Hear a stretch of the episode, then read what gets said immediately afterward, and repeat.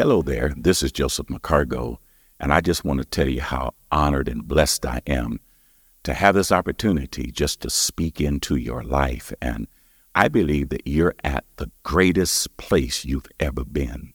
Although right now it may look negative, things may not have lined up, you may have a lot of moving parts, and in some cases, some missing parts concerning that which you believe you're on this planet to accomplish.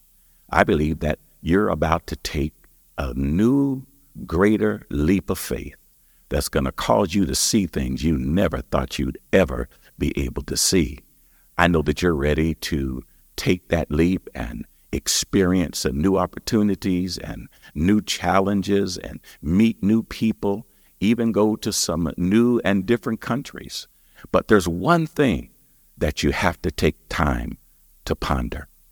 You're going to have to deal with those areas of your soul that's wounded.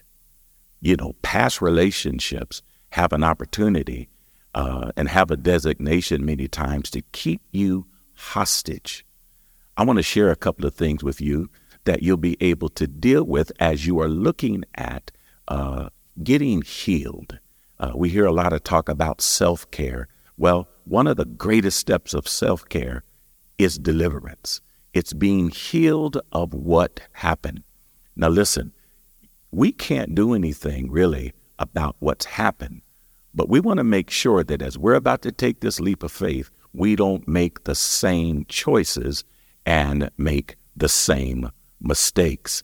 And so, here's three things I'm going to give you. Number one, you got to recognize the true source of the problem.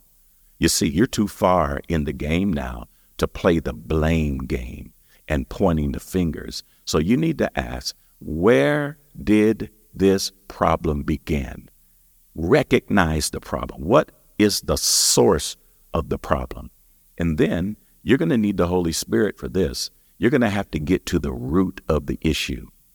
Because, see, this thing didn't just happen. Maybe it's back in your bloodline. Maybe you were uh, damaged while you were little, young, upcoming, vibrant, had all the zeal, and something happened to damage your soul, damage your emotions. You know what I found out? That it's not easy to open up someone's spirit when their soul is still damaged. I believe that this is a great opportunity for you and then you need to learn how to confront inner thoughts and even the lies.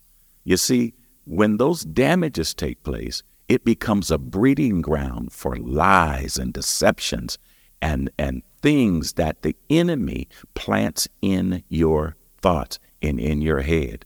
But I want to decree and declare that this is the day of breakthrough for you.